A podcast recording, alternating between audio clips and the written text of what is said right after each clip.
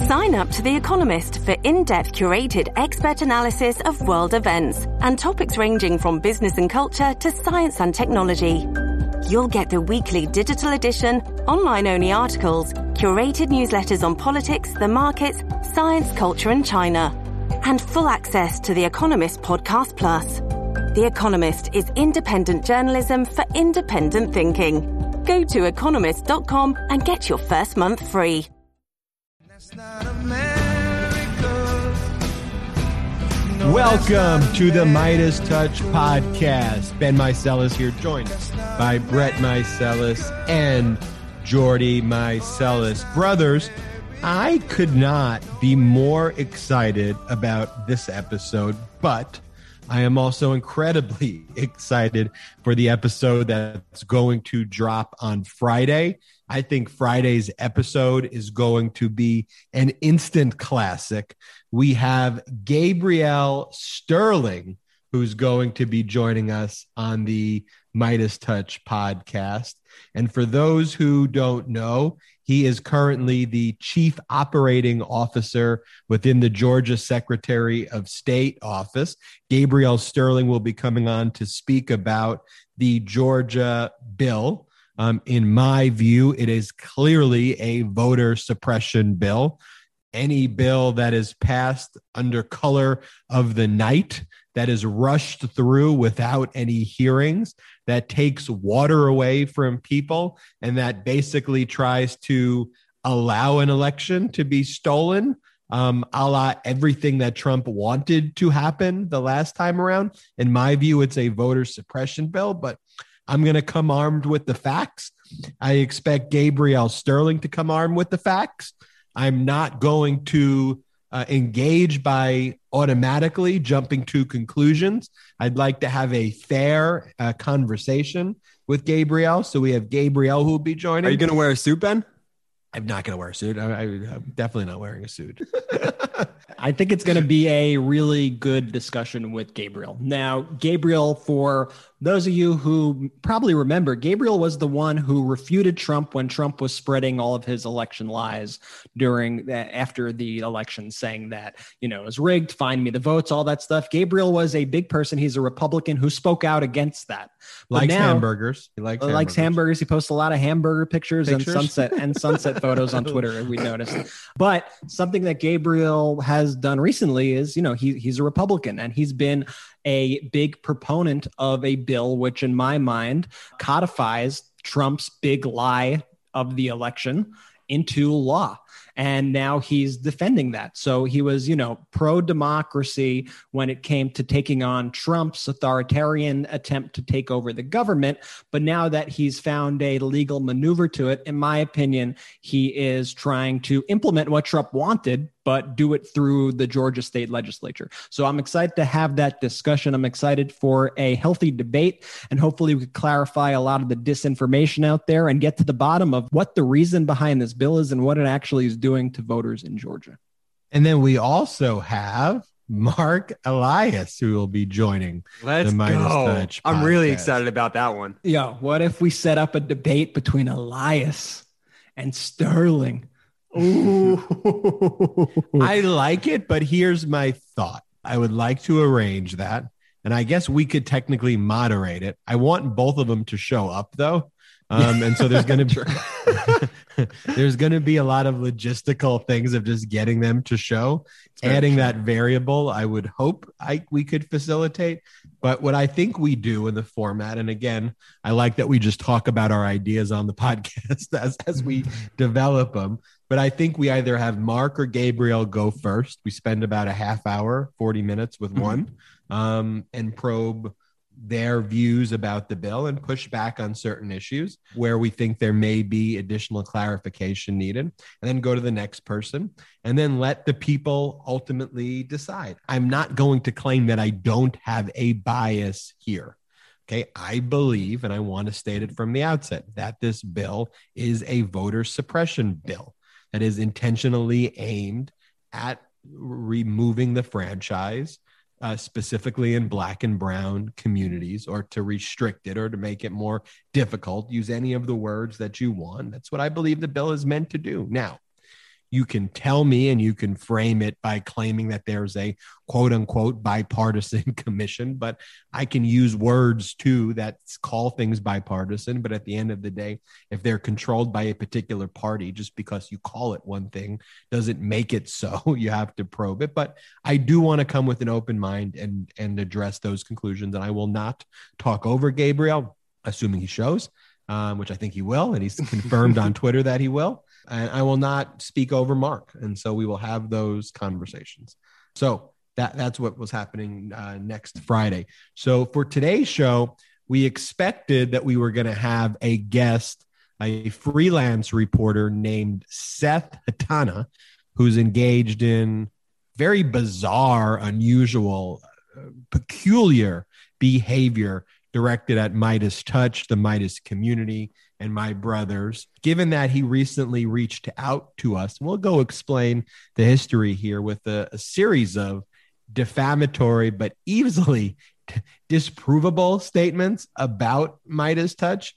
My expectation is if Seth Hettena was not a coward, that he would join the Meidas Touch podcast and we could record it the same way we sat for a recorded interview with him back on December tenth of twenty twenty. And we'd be able to play it unedited the same way I intend to play Gabriel Sterling's and Mark Elias unedited. I think people who stand for transparency, who want the truth out there, would not be afraid to have a conversation that's recorded. That's just my own view about transparency, but it's obvious and evident that this uh, Seth Hettena Uh, person, this freelance writer, um, intends to do a malicious and defamatory uh, hit piece. I won't, don't even want to call it journalism because it's absolutely disgusting. Um, we've been very transparent with um, the Meidas community about what he intends to write. We go through those statements. We've hired an attorney. Uh, the, many of you know the attorney, Michael Popok, Um, of Zuppone Petrocelli and Popok, who has helped us through a number of litigation battles, all of which we prevailed in. But ultimately, despite the fact that I work for Meidas Touch for free, and I shut down a significant portion of my law practice to dedicate my time free to help create this incredible movement, I am a litigator at heart, and I will not hesitate to bring legal action against those who seek to defame myself, my brother, and the organizations that I devote my time to. I got to say, Michael Popok has shown me something that I never really knew existed, and that's that a legal letter can be a work of art. He has taken legal writing to an art form, and it is all of his responses that he's done for us, whether it was the letter that we did to Marjorie Taylor Greene, whether it was when we had to fight Kelly Loeffler and fight Fox News, who came after us because they were scared of our ads, and now the letter that we have sent to Rolling Stone and to their legal department, to Seth Hettena. The work that he is doing, he is at the top of his game, and I'm honored to be working with him. Ben, you know, so grateful for all the work that you do. And I'm so grateful for the Meidas community who's really gotten our back. Because at the end of the day, like, I really feel just totally blindsided and lied to by this Seth character. And he's just a very odd, confusing kind of guy. I mean, when he reached out to us, it was what, December tenth?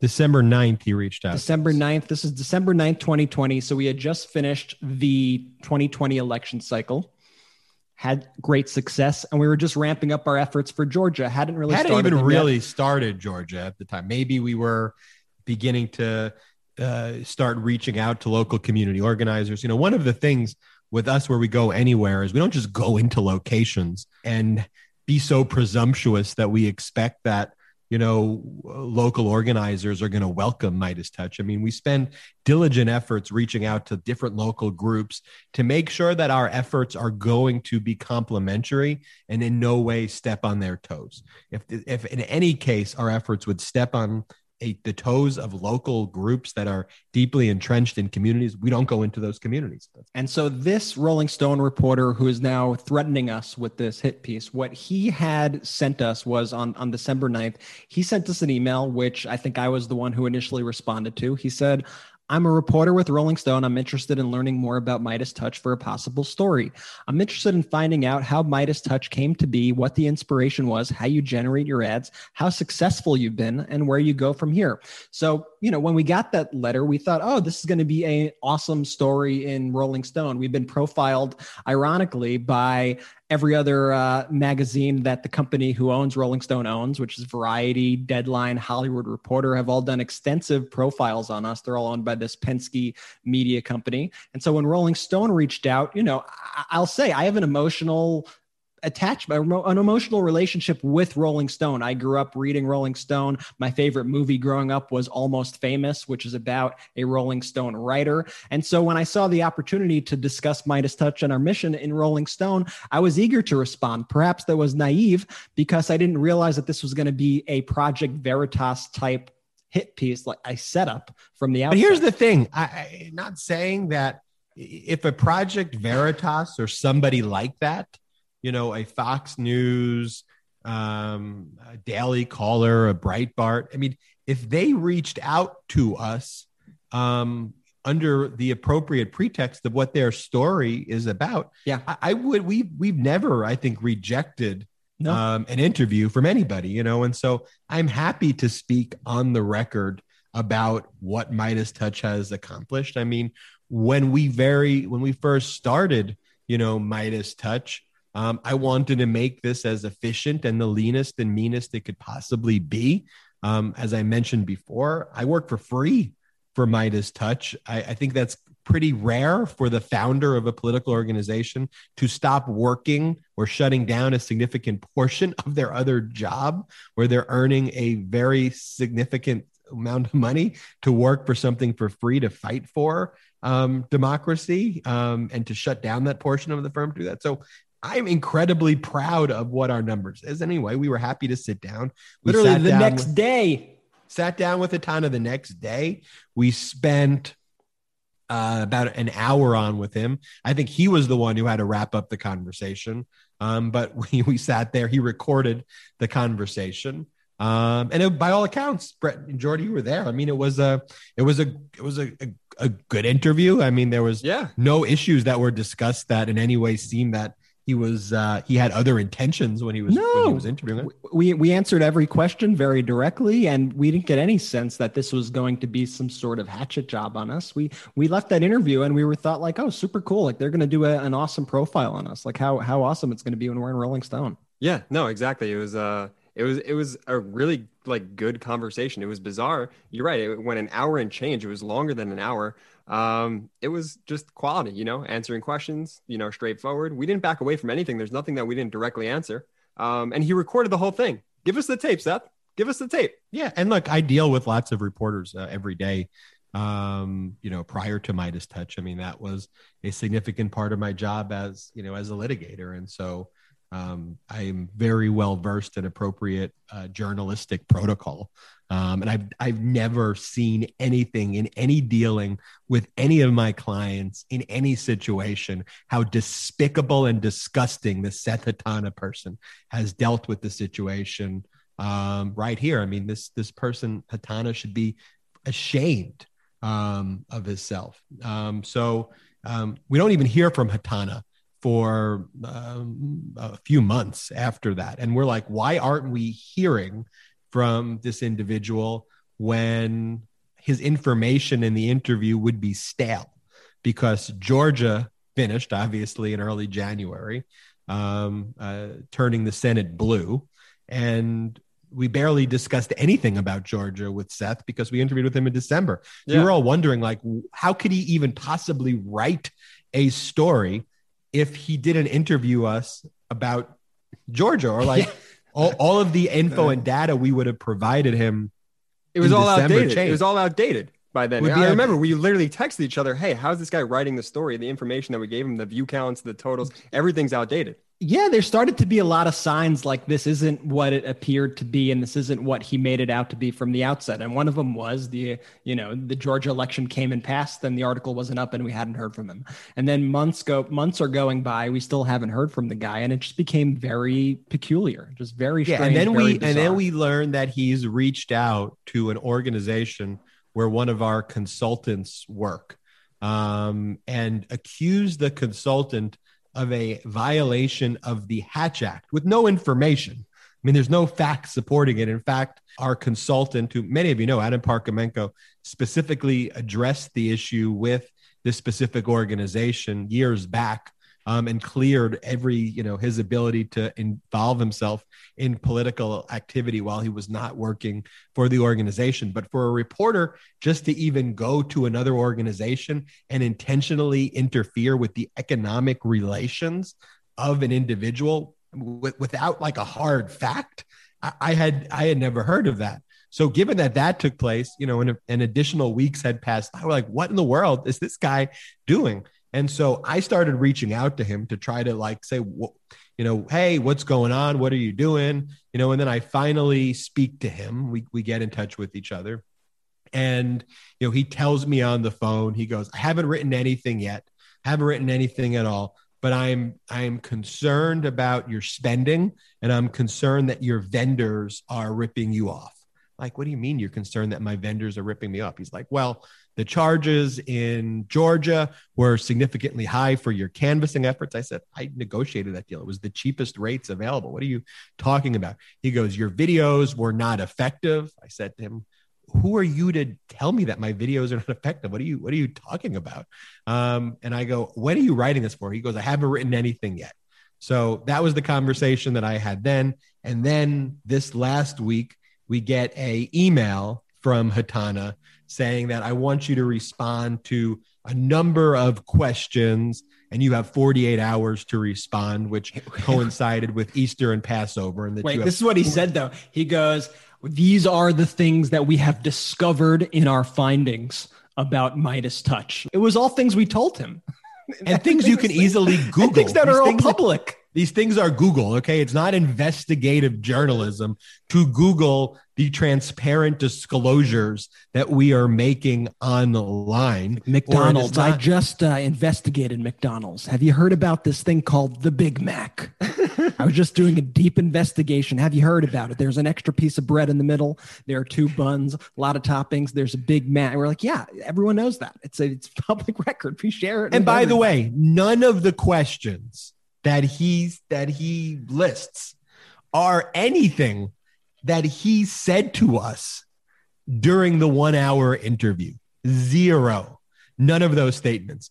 And so it's like you we give you an hour of our time to talk through each and every one of these issues where no questions were off limits. There's no P R person. Now you don't go and ask us these questions.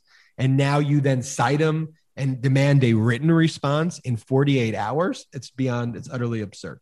The one topic that he says is, he says, there are no records on your F E C disclosure that the Meidas Touch campaign split donations with the Biden campaign. Um, Mister Hettena, do you know how ActBlue works? Because all of our donors know how ActBlue works.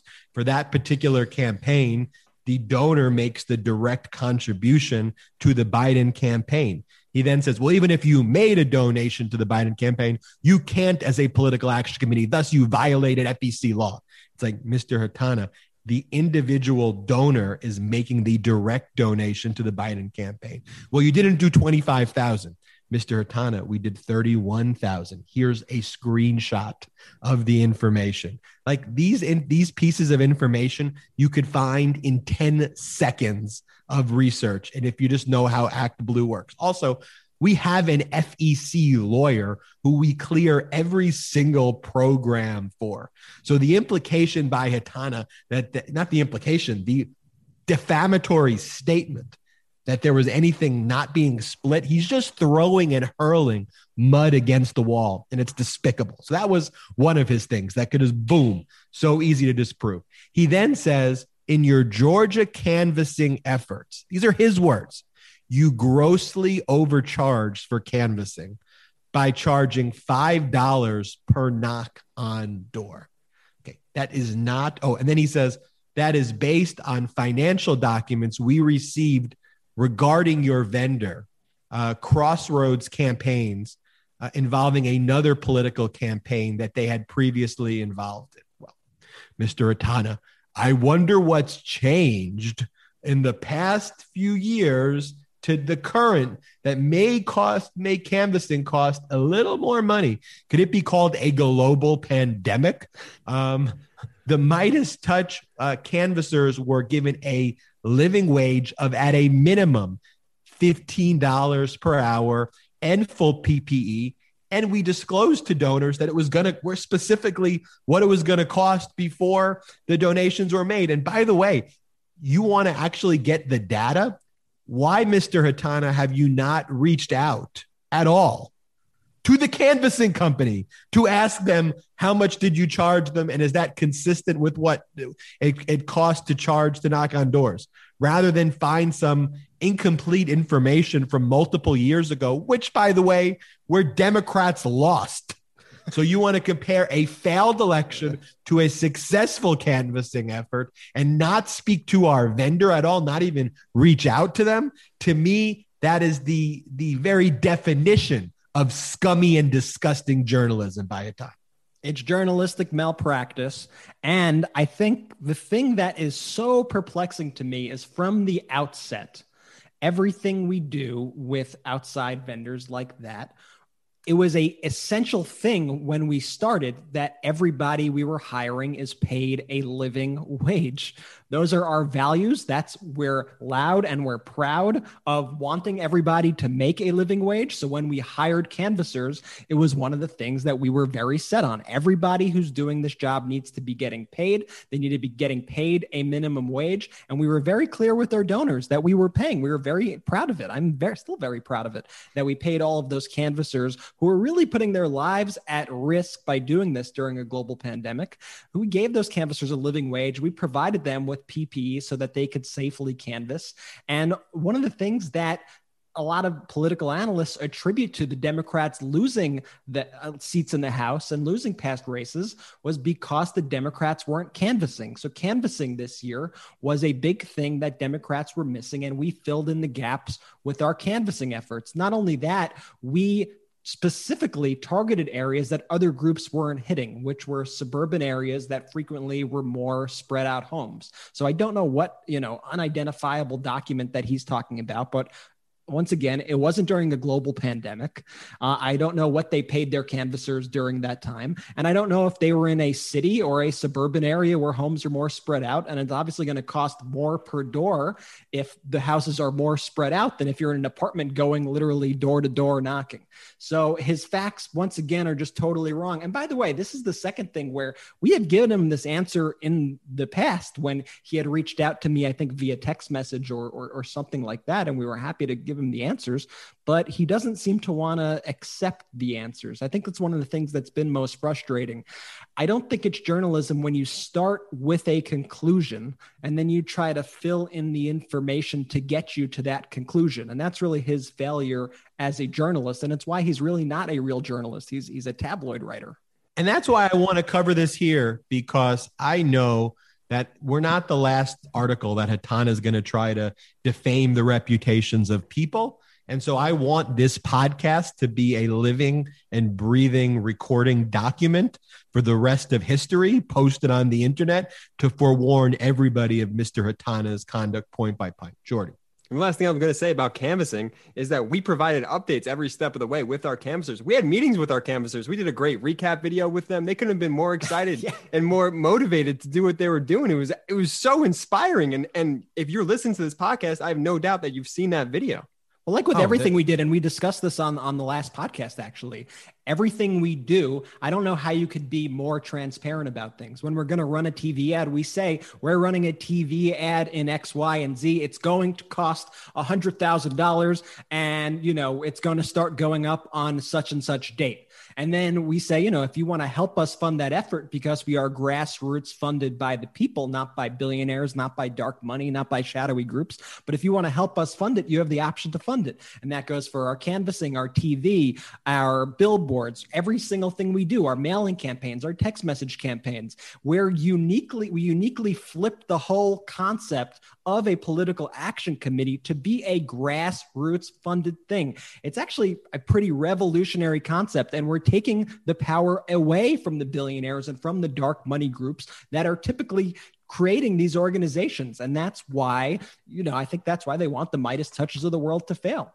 And that's what's made me so angry about this, because when I was trying to decide, Brett, what uh, structure we should be, I knew that PACs in general, political action committees, yeah. have a, a reputation about them.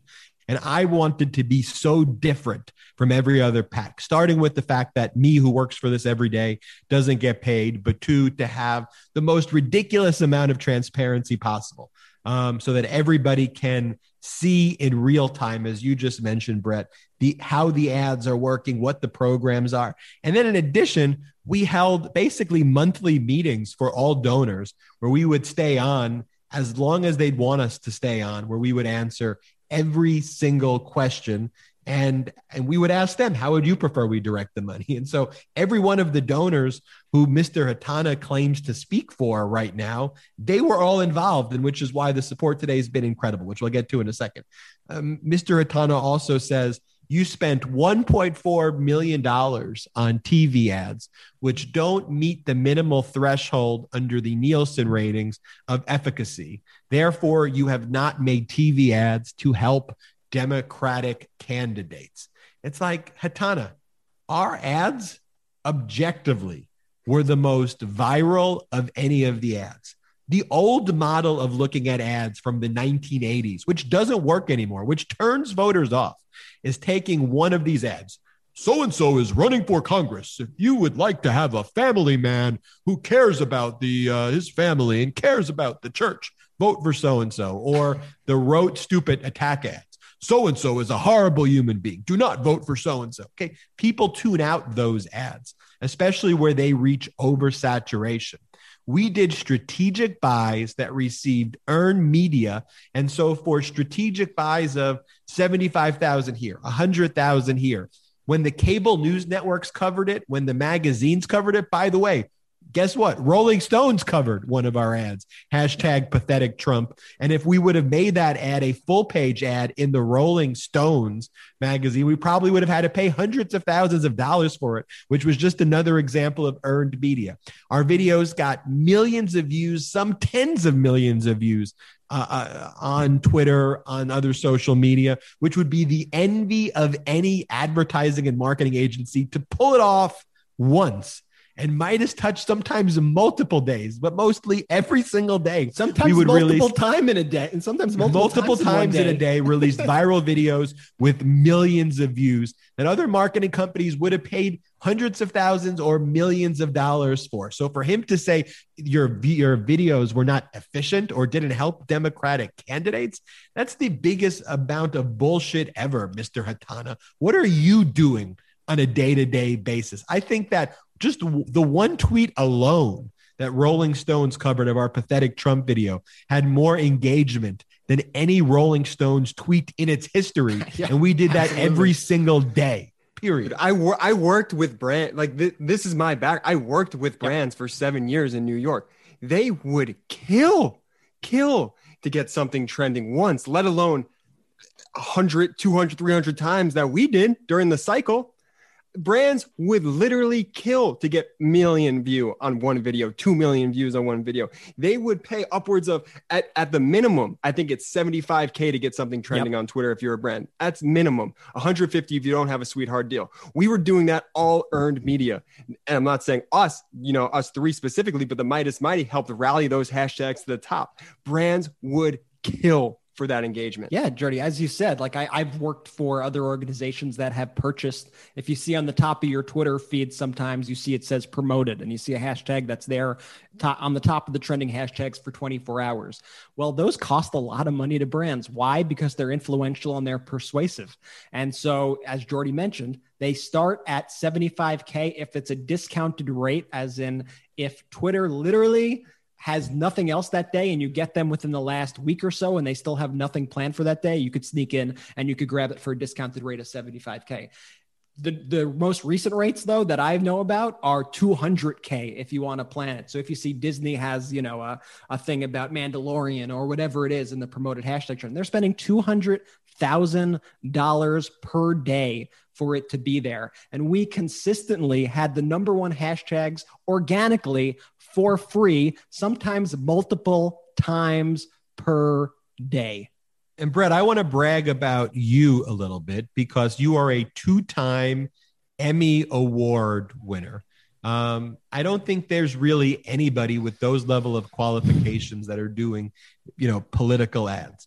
If you were to start a consulting firm and charge a market rate for a single Meidas Touch video, when we you did over five hundred of those videos, now probably even closer as, to as a people thousand. Know, I, I, as people know, I don't leave the room. I don't leave the room. I literally made over five hundred videos. The lowest for a non-Emmy Award winning winner would probably be seven thousand five hundred dollars, which would be the, the the lowest you would buy if you engaged an outside firm. Um, probably closer to your market rate, Brett, would probably be twenty-five thousand dollars, fifty thousand dollars, potentially even more yeah. for some of the videos that that you made. You made five hundred of them. That would be in the lowest end, about three and a half million dollars. On the high end, fifteen to twenty million dollars. And the fact that all of those videos went viral um, and had the impact that it did for, as I, as we said in the statement that we released publicly today, for fractions of pennies on the dollar. Yep. And to have this Hettena guy come in and say, oh, your ads were not effective. By the way, Hettena, you've liked our ads. I've seen you like the ads, and I've taken screenshots of the ads that you've liked of ours. Receipts. Um, that get, trust me, I come with receipts as a litigator because I'm gearing the fuck up right now uh, because I am so livid over this. I can't even begin to tell you. During the term, Meidas Touch raised five point one million dollars. We made four point four million dollars in expenditures. And here's the next criticism that Hettena has, that the Meidas Touch operating budget, Um, which I'll explain how we structure it. And we explain this to Hettena. We're the one who volunteered this information to Hettena. And once again, it's all publicly available. and it's all publicly available. We post and we brag about this information because I'm so ecstatic. So remember, five point one million raised, four point four million expenditures, and the entire overhead of operating costs of Meidas Touch is three hundred eighty-five thousand dollars. Yes, me, Ben Mycelis, I can work for free. I'm very fortunate that I've I've had incredible clients. I've done work as a lawyer that led me spend the year basically working on Meidas Touch for free.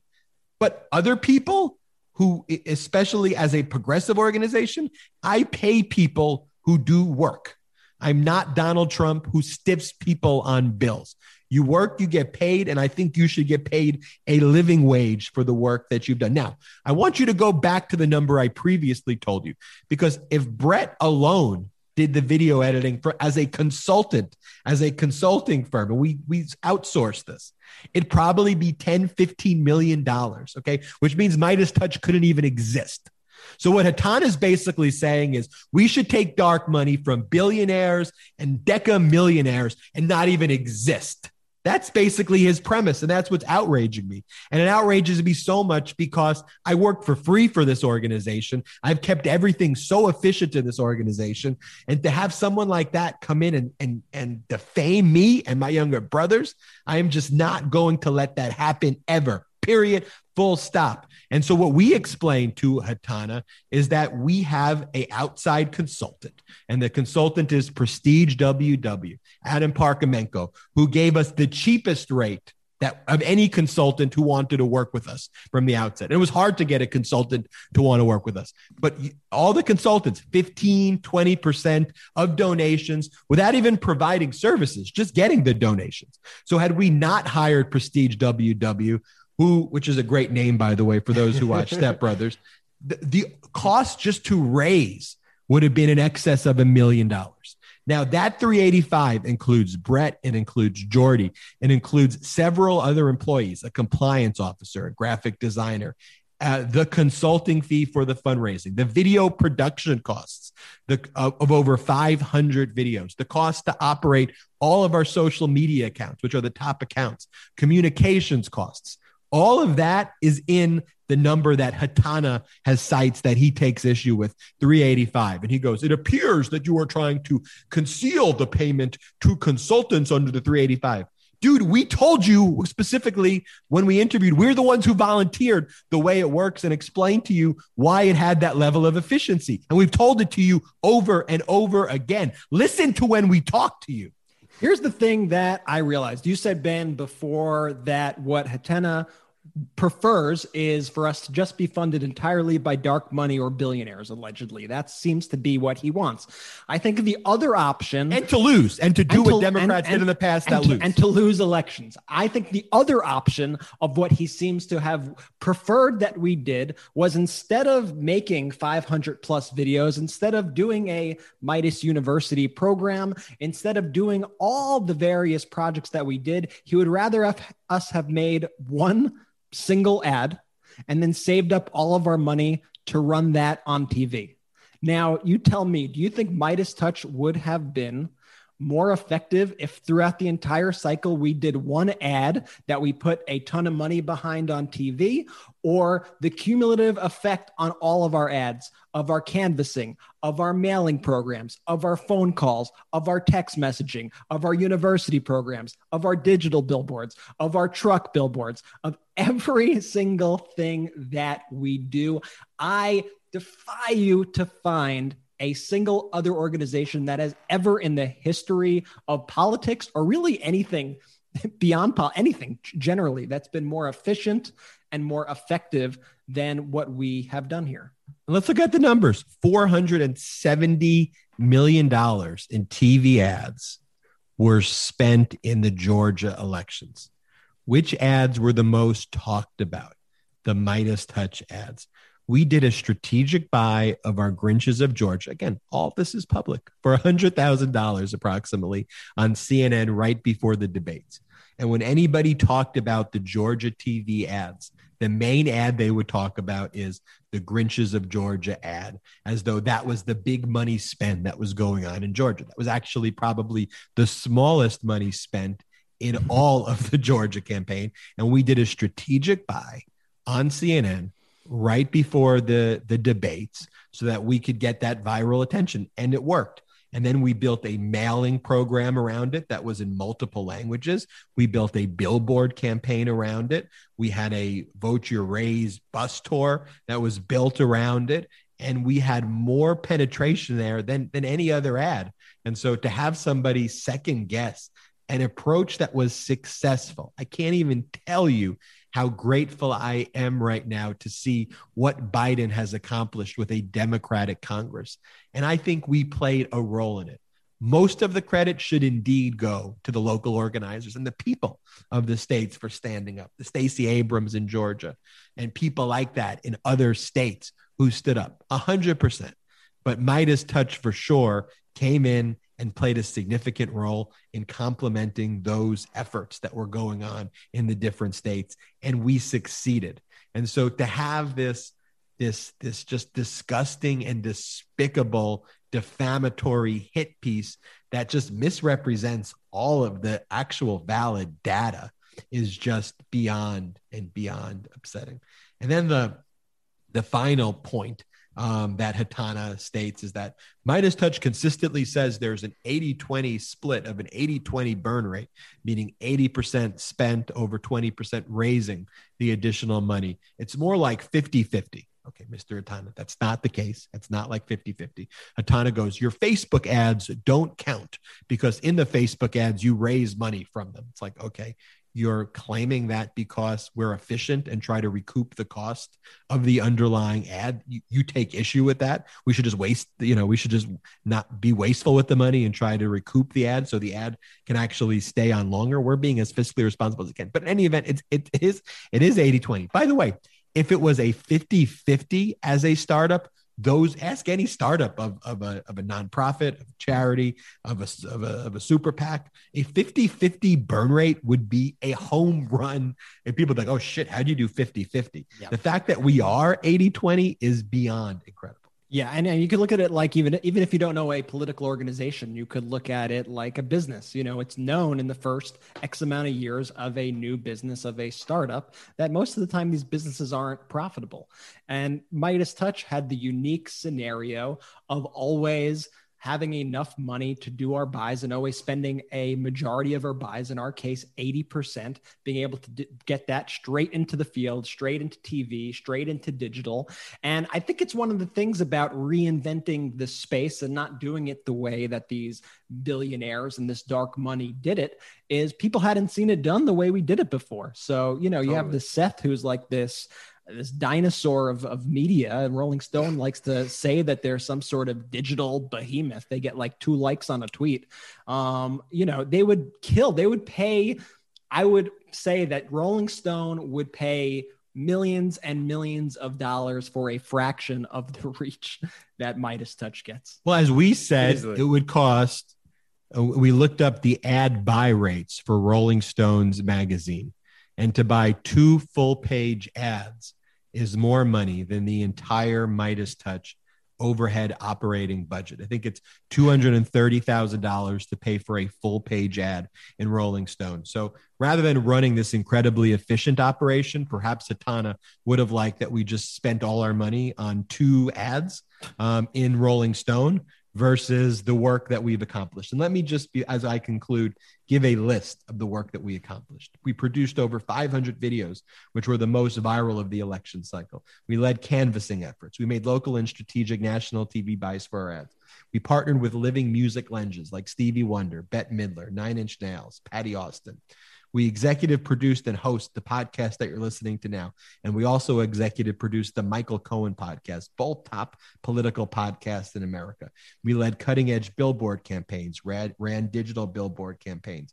We operated a digital billboard bus tour, which was run by a minority owned veteran in Georgia. We funded porta potties at voting sites. We defended against legal claims by Fox News and the Loeffler campaign, and we prevailed in a First Amendment federal lawsuit against Marjorie Taylor Greene. We ran targeted mailer campaigns in multiple languages. We ran targeted radio campaigns in key swing states. We sent over five million text messages to voters with the support of the Meidas community. We created and operated multiple social media accounts that have been the, have had the most engagement of any political group basically out there, or most media companies. Um, we founded Meidas University, a college and university program to educate the youth on political activism, with about eighteen active chapters, including a high school chapter called Mar- Meidas Varsity Blue. We led successful boycotts against corporations and that have anti-democratic agendas. We published investigative journalist pieces. We developed and amplified dozens of other content creators who fight for democracy and helped build their platforms. We originated top trending hashtags on an almost daily basis, and we built the Meidas community movement with your support, where our core group of thousands of individuals are politically active each day. And one of the things we told Hettena is, why don't you speak to the Meidas community about how the work we done ha- we've done have impacted their lives? Why don't you actually get statements from real people who were never politically active before Meidas Touch, who have used the Meidas Touch videos to help educate their family members, who have turned Republicans to Democrats or turned Trumpers to vote for Biden in this election? We said, look, if you don't want to talk to them, just do a hashtag. Look up Meidas Mighty. Look up the thousands of people on Twitter who have Meidas in their name, who have changed their whole Twitter and social media identity to rally around the Meidas community. Of course, he didn't do that. But I am so grateful, as we posted today, what Hettena and Rolling Stone was trying to do to us, the overwhelming support, the number of uh, Meidas Mighty community members who've came out, political insiders who have posted that basically have looked at our numbers and said, these numbers are the most impressive numbers, I think, yeah. that exist out there. Literally everything you named, which I think was half of our episode at this point. The, you, you you listing off all of our initiatives, I believe, was half of this episode of the Meidas Touch podcast. Every single thing that you listed off was all for an overhead cost of three hundred eighty-five thousand out of a five. That that that Hettena cites at the end that of that, that, that he takes that he takes issue with that number. And at that, you can see now, after going through this anatomy of a of a hit job, you know, I think that as Meidas Touch has um, you know, developed this platform to become one of the most uh, well-known names in politics. Look, I expect that people are going to come for us. I, I, I fully expect that. And in fact, I welcome valid criticism. If at the end of the day, you don't like a specific video, you think our activism is too brash, you, you want to criticize. I like to think of what we build as almost having this artificial intelligence where your feedback helps us adjust. I want to know how I could be better. I welcome that. But what I'm not going to welcome ever, and what I will make sure I zealously defend against, is anybody who seeks to defame myself, my brothers, my organization, and the Meidas community, you know, because you've all become family to us. So we appreciate all of your support. I wanted to break down all of the issues, and I apologize that it's taken this long of this podcast episode to get through it. I would have liked to discuss these issues with Hettena. I invited him on the podcast today. Of course, he's too cowardly to come on this podcast and have this discussion with us. But I think it was helpful to explain the anatomy of our organization, what we've been able to accomplish, to thank you for your donations, and to make sure that everybody knows in the future that when they are dealing with Hettena, that he is not going to heed any ethical journalism. And this is a man to be avoided at all costs. We will be right back after these messages. No, that's not America.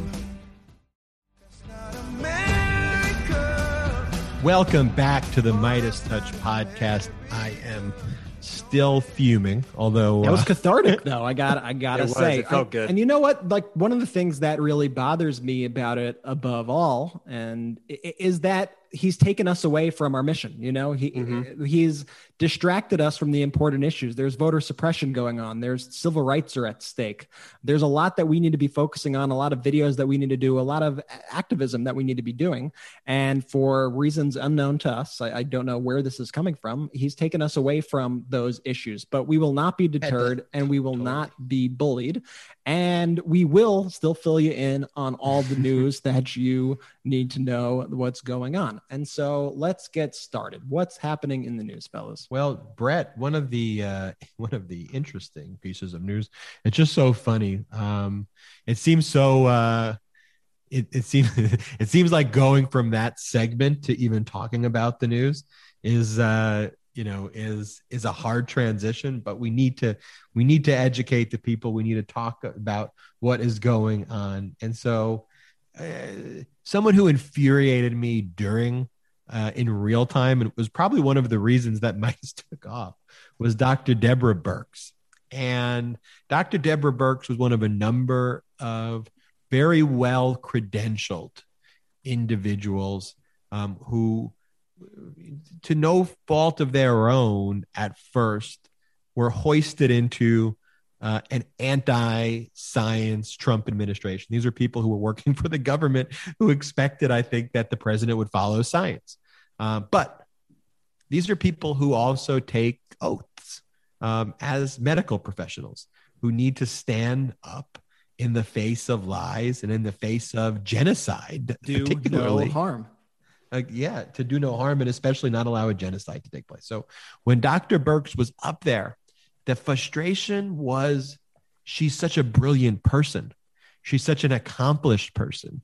It's because of her talent that I was so upset, because she stood up there and basically covered for Donald Trump. She was willing to throw away her entire career and reputation to cost Americans lives. Hundreds of thousands of lives, in her own words. I'm not sure she fully realizes how significant the admission she's making on this C N N special by Doctor Sandra Gupta. And it is unfathomable what uh, what what she did. And so, Brett, if you can play the clip from the Doctor Gupta interview that will be airing on C N N. The first time we have an excuse, there were about one hundred thousand deaths that came from that original surge. All of the rest of them, in my mind, could have been mitigated or decreased substantially. We're not talking about Skittles, okay? We're not talking about baseballs. We're talking about deaths, deaths of Americans. is what we're talking about. And what she's saying in that clip is that about one hundred thousand deaths would have been hard to prevent in any country, just based on the size of the United States. I don't know if I fully believe that. I think if Biden was in charge, we would expect greatness from the United States of America, like we're seeing now with the vaccine distributions, three point three million a day, basically, or more. But she's saying that other than the initial one hundred thousand, we're over significantly over five hundred thousand deaths now, that these other deaths could have been avoided, or significant portion. So again, hundreds of thousands of deaths if Americans weren't lied to. Very simply, if Americans were told the truth. That's criminal. That is criminal murder on a mass scale. And her in those emissions stating that, as someone who sat there, who knew the facts, is basically admitting that she aided and abetted the genocide. Yeah. And I'm not confident, unfortunately. Glenn Kirschner was, you know, more optimistic than me in the last podcast that Trump can be tried for criminal homicide. I uh, love to share his optimism on this, but I don't, I don't expect that's going to happen at least anytime soon. But we're going to look back on what happened as just that, the darkest, most horrifying days in the country's history, where the president, aided by people like Doctor Birx, allowed hundreds of thousands of Americans to die and caused one hundred thousand, hundreds of thousands of Americans to die. It's death. And I don't think we talk about death in the way that it should be. We talk about death, and I, you know, I gave the example to Skittles or baseballs, but the way she said it, you could have replaced her tone. You could have replaced Skittles, baseballs, hard hats, hammers, you name it. And you would have thought that that's what she was talking about. Deaths. A human being never will work, will walk on this earth again. They're alone in hospital beds. They're buried six feet under. They've been cremated. Their families will never see them again. They're done with their life. And we talk about that like fucking Skittles or baseballs or deaths. We need to really adjust our moral compass of what it means to be a government and what it means to uh, govern people and to and to be a politician. You know, the, the, the first and foremost goal of government is to not let people die. Let's basically start with, let's start with that premise. And this cavalier allowing death to occur, whether it's through uh, horrific lies that lead to mass genocide, like what took place with COVID, or bragging about open carrying A R fucking fifteens and guns, you know, uh, military grade guns, not handguns, military grade guns in public, where there are shootings where sixteen people die, eight people die, twenty-five people die, fifty people die. Die. Death. That needs to mean something to us as human beings on this planet together. It's not a political issue. It's a human being issue. And in a world of gotcha fucking journalism by the Hettenas and the Doctor Birxes and the Marjorie Taylor Greenes, this is why Meidas Touch started, because we were sick and tired of the bullshit. I'm glad of what we fought for. I'm glad of what we accomplished. I'm glad we're pushing back against bullshit like what Doctor Birx is saying here and holding people accountable, which is why big institutions are getting scared of how big we are getting. And we thank you for your support in helping us to get to this place. But we need to call out shit like that. Yeah, everybody needs to be called out. And the media is no exception. Our public officials are no exception. We need to be calling everybody out across the board who's looking to subvert democracy. Doctor Birx here, you wonder, what, what could she have done? had she spoken out, maybe she would have been fired. Well, what she decided to do instead was just follow the orders of a madman that was hell-bent on killing hundreds of thousands of Americans. And I'm sorry, we've heard this throughout history, and it's been litigated throughout history. I'm following orders is not an excuse. And if Doctor Birx had even come out and gone to the podium one day and said, you know what, this is really bad, and if we don't change our strategy now, a lot of people are going to die, she would have gotten fired, but the public would have heard the information they needed to know. Instead, what did she do? Not only did she not speak out against the lies, but she would go on the news and she would praise Donald Trump, praise his response, say that he was a genius with data and that his business experience was helping to guide him through this process. All things now that she's openly admitting were lies. She was lying to the American people then at a pivotal time in our history when lives were on the line and we were we were in the middle of a pandemic, the likes of which we have never seen before. So, and that's the biggest thing, Brett, right there, what you hit on. I, I saw people on Twitter today, hey, you know, why isn't Pence getting enough heat? Why isn't this person getting enough heat? Well, sure, yeah, Pence is an asshole and everyone knew he was going to fumble the ball on, on, on Corona, and rightfully so. He should get heat, and I think he does get heat. But what we can't let as a society happen is, is Doctor Birx have this apology tour and then her fall back into favor with the American people. We have to remember early on in the pandemic just what a pivotal role she played in leading to the five hundred thousand plus deaths. She never spoke out. She nodded along, and she just would not help the American people when we needed her most. No doubt, Jordy. And I'll watch that C N N uh, special when it airs. I'll probably break my T V screen watching it. But, um, but you know, uh, at least Doctor Sanjay Gupta is getting her to make those statements so that they live in history and they live in infamy. Turning to some other news, I don't just want to leave you on the Rolling Stone situation and, and, doc, and Doctor Birx. We got so some good to, news coming up. Let's break yeah, down come some on. Good What's news, the good news, man? B? Some good news. Okay, the good news is vaccine updates. Yeah. President Biden announced that by April nineteenth, about ninety percent of Americans are going to Um, be eligible for the vaccine. Um, and that's like thirty-three million vaccines available um, in the coming week. Let's let, let's listen to what Biden has to say about that. I'm pleased to announce that at least ninety percent of all adults in this country will be eligible to be vaccinated by April the nineteenth, just three weeks from now, because we have the vaccines. For the vast, vast majority of adults, you won't have to wait till May first. You'll be eligible for your shot on April nineteenth. Finally.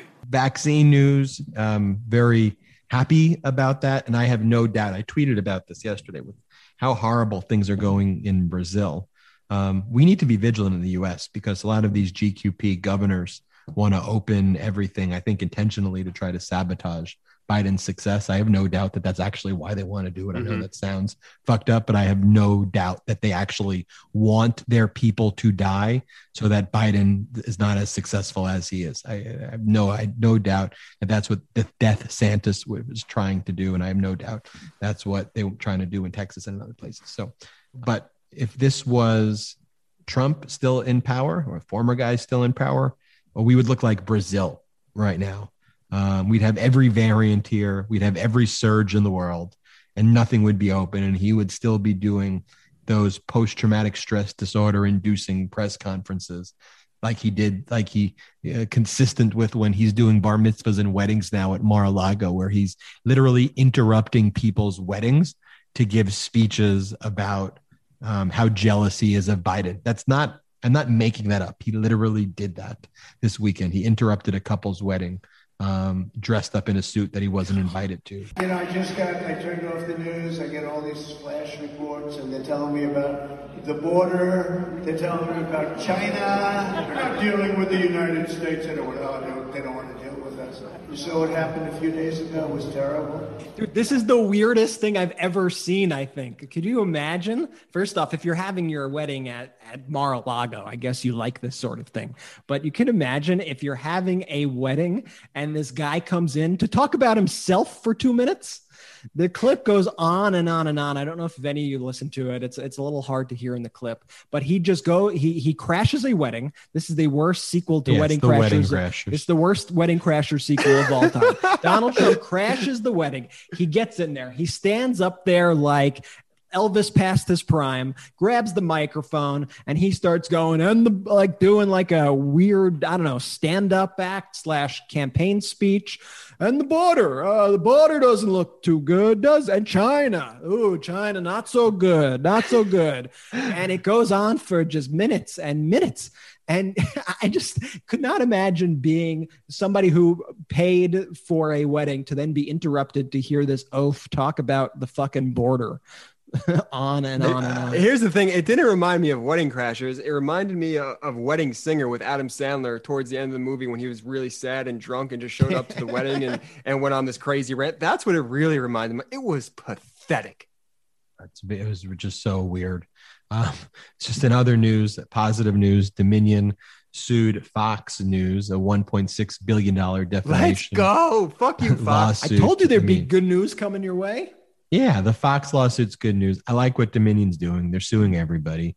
You know, it kind of reminds me of uh, what's that? Uh, what's what's the Keanu Reeves movie where he goes and like avenges uh, the deaths by like going after each person who's uh, John, John Wick.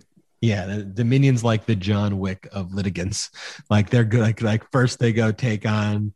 Um, the Kraken, whatever her fucking name is, and Kraken, then they go Sidney to Powell, Rudy Kraken, Giuliani. Sidney Powell, and then they go Giuliani, then they go Fox News. And they're not ruling out going after Trump, but that you got to build up like in John Wick. You got to, you can't just go boss mode first. You got to build up to boss mode, and so yeah. That's basically what they're doing, and it's enjoyable to watch. And I think Dominion's gonna win these lawsuits because it's utterly absurd. And I saw too. Uh, Mike Lindell, um, I didn't, I mean, not by choice. I just, you know, see, see these things pop up in my feed that he went on the, you know, the Bannon podcast and talked about how by August, the election's going to be uh, overthrown based on new information that he has. The guy is the craziest motherfucker in the world. Like, it's really, you know, it, you know, the craziest thing before I knew he was crazy about five years ago, I got my, I actually got a MyPillow. You did? Um, five years ago. Yeah. You never told me this.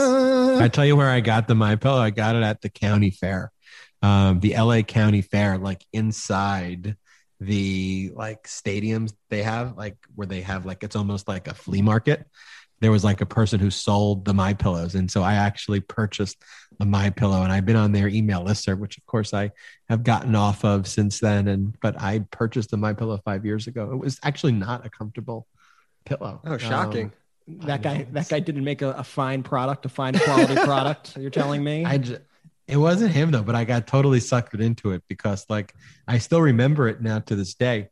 The person selling it has like the microphone and they like pitch it to you, like in the, like in the flea market and like made a like, compelling press. I've been to those fairs, man. And those fairs are, I'll, I'm not surprised they sold the MyPillow or giving away the MyPillow or wherever you got it, because those sold fairs it. Are oddly conservative. Um, there is a weird conservative bent to them. I remember, I think I went to, I don't know if it was the L A fair or the Orange County fair. It might've been Orange County, which explains why it was even to the next level of conservative. People don't realize there are red areas in California. And I think the first thing I saw as we were pulling up and I knew that I was not in uh, welcoming territory. This is I, probably before the election of twenty sixteen. There were a lot of very negative anti-Hillary signs with every conspiracy theory you could ever possibly imagine as you entered the fair. Um, so th- those are what these uh, state fairs are. So I'm not not surprised one bit that they had uh, MyPillow there, and uh, you know. But now uh, I got I gotta say, B, sorry to interrupt, but you saying that county fairs are conservative is like the least surprising statement of all time. Who's of B? Course. Is Brett B? Yeah, Brett's B. What am I? You're Ben. You don't know that? Oh, I thought I was B too. People call me B. Why? Well, is I call it, you B sometimes too. Why is it not surprising? Well, I it's the county fair, B. Yeah, I mean, they got, you know, the worst fried food for you ever, like deep fried everything you could imagine. Uh, like you could literally buy animals to kill on the spot. Or it's really everything that you could possibly think of. With Can you do that at the fair? Yes, you could buy freaked, animals to kill it freaked them? Me the F out when I like went which there. One? Because they had, okay, oh my God. Okay, we're getting off topic here. But They had like pigs, they had chickens, they had all these sorts of animals. And not only that, they named the animals, they named them all. And they were one of like, the pig's name was like, one of them was named Bacon, one of them was named Porky, and you would buy them and they would kill them there. And then you would take yeah, them it's a county fair. I, oh I guess I'm, I, I went to county or, fairs when I was in Ohio. A, okay. A bunch, so so I'm, see, yeah. I'm not used to it. So it was such a shock to my system when I saw this. This is the L A County Fair? Yes. Or it might've been Orange County, but it was one of these. I'm so naive. I just thought the pets Dude. were there. If it was like a petting zoo. No, no.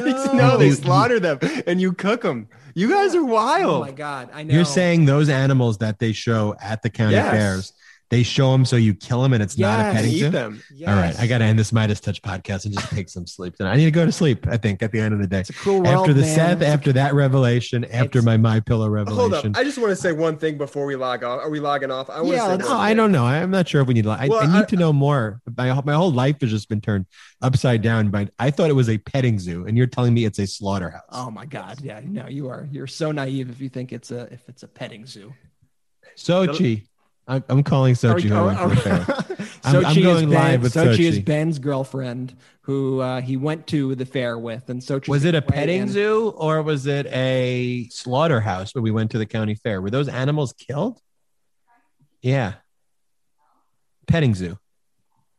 Okay. She Sochi and I will be you guys will be naive. We both believe okay, it's a petting zoo. You guys, zoo. okay, yeah. Believe in fairy tales and rainbows and butterflies. Brett and Jordy, yeah, Brett, we're li- we're live on the air right now. Brett and Jordy claim that it's a slaughterhouse and that those animals that they show us there, you pick out and then they kill them and then you eat. Oh, yes, they gosh. would even name them like bacon and things. Like I was so I was left so disturbed, and I've never been back. I left so disturbed from that event. I'm telling I may you. become a vegan now just because of that. I, may, may, may, maybe, maybe, Shocking. maybe, maybe. But I, listen, at the end of the day, though, you know, fairs aside, you know, once again, we just got to thank you guys for all your support with everything and for standing smooth, up for smooth what's transition. Right. Smooth. Right? For standing up for what's right, for standing up for the truth. Jordy, I know you wanted to, to say, say a little something. Yeah, the last thing I want to say is, look, I, we don't care at the end of the day if you're a fucking blue check mark or if you're a Twitter egg profile user. Like, if you come after the Meidas Touch, if you come after my brothers, if you come after the Meidas community, we're going to hit you back a thousand times harder. Like, it's not even a question. You're going to come after Ben, right? That's your plan. You're going to come after Ben, who's literally had to give up parts of his law practice, shut him down completely in order to make Meidas Touch what it is today, in order to dedicate any spare moment of his free time, weekends, after his twenty-hour work days, I mean, holidays, whatever. Ben was always there building for free, free of charge. You're going to come after Brett. You're going to come after my brother, Brett, who's been working in a six by six closet. You guys see the closet that we put out there. He's working in a six by six closet. He's cutting videos for twenty-three hours a day. He's made over five hundred videos like we talked about. And then worst of all, you're going to come after the Meidas community, the Meidas Mighty, folks who in their free time dedicate themselves to, to hashtagging, to phone banking, to text banking, to retweeting, whatever we ask them to do just to save democracy. These are the people you're going to come after, Seth Hettena and all you fucks out there? I don't fucking think so. No. Uh, and you know what? Up. You know, yeah, I am amped up. You know what? Release, I release your fucking article, Seth, because if you don't know by now, we have really, really good lawyers. And the last thing I'm going to say, my brothers and I, the Meidas community, we're going to be able to sleep easy at night, real easy, because at the end of the day, we are so fucking proud of what we've built. It's never been done before. Just an unapologetic pro-democracy movement. Get fucked, Seth Hettena. Okay, Jordy. Okay. That was very intense. Um, at the end of the day, like the, like I said earlier, the thing that upsets me the most about this whole thing is that it's momentarily taken our eye off the ball on doing the important work that we need to do. We'd rather be talking about how to overcome voter suppression. We'd rather be talking about how to implement gun reforms. We'd rather be talking about how to elect Democrats in twenty twenty-two. We'd rather not be talking about this douchebag from Rolling Stone, but but here we are. But uh, it's it is to be determined what Rolling Stone will do with this article. Um, you know, maybe they will move ahead and, and publish a false article, but they have been put on notice that everything that they have said is false and malicious. So they could do so at their own peril. And we're not going to, you know, totally tell you our full legal strategy that would happen after that. we'll let things play out, see where the pieces land. But who knows? Maybe uh, the Meidas Media Network, maybe the uh, maybe Rolling Stone will be under the Meidas Media Network in the future. We we will see. It has been incredible to lead this fight with you. It's been incredible to spend the, today's podcast with you, and it is going to be incredible. I just hope after this podcast about how intense my breakdown was of Seth Hettena, I hope that doesn't scare away Gabriel Sterling. And he's like, I don't want to talk. I don't want to talk to that guy. That's my only one hope, that when we release this tape and the he's video, he's too busy fucking taking photos of, of movies. Yeah. Gabriel's not going to listen to this podcast anyway. No. He's going to, he's probably cooking another burger, taking sunset photos. And he's probably not going to, you know, I, I do hope though, he doesn't look at my background and doesn't realize that I take depositions for a living, and and and the level of detail that I'm going to come into this interview with. But well, if he's well prepared, um, we'll see we'll see where it goes. So thank you so much to all of you. It's been an honor, and we will see you on Friday as we speak to Gabriel Sterling and Mark Elias. Shout out to the Meidas Meidas!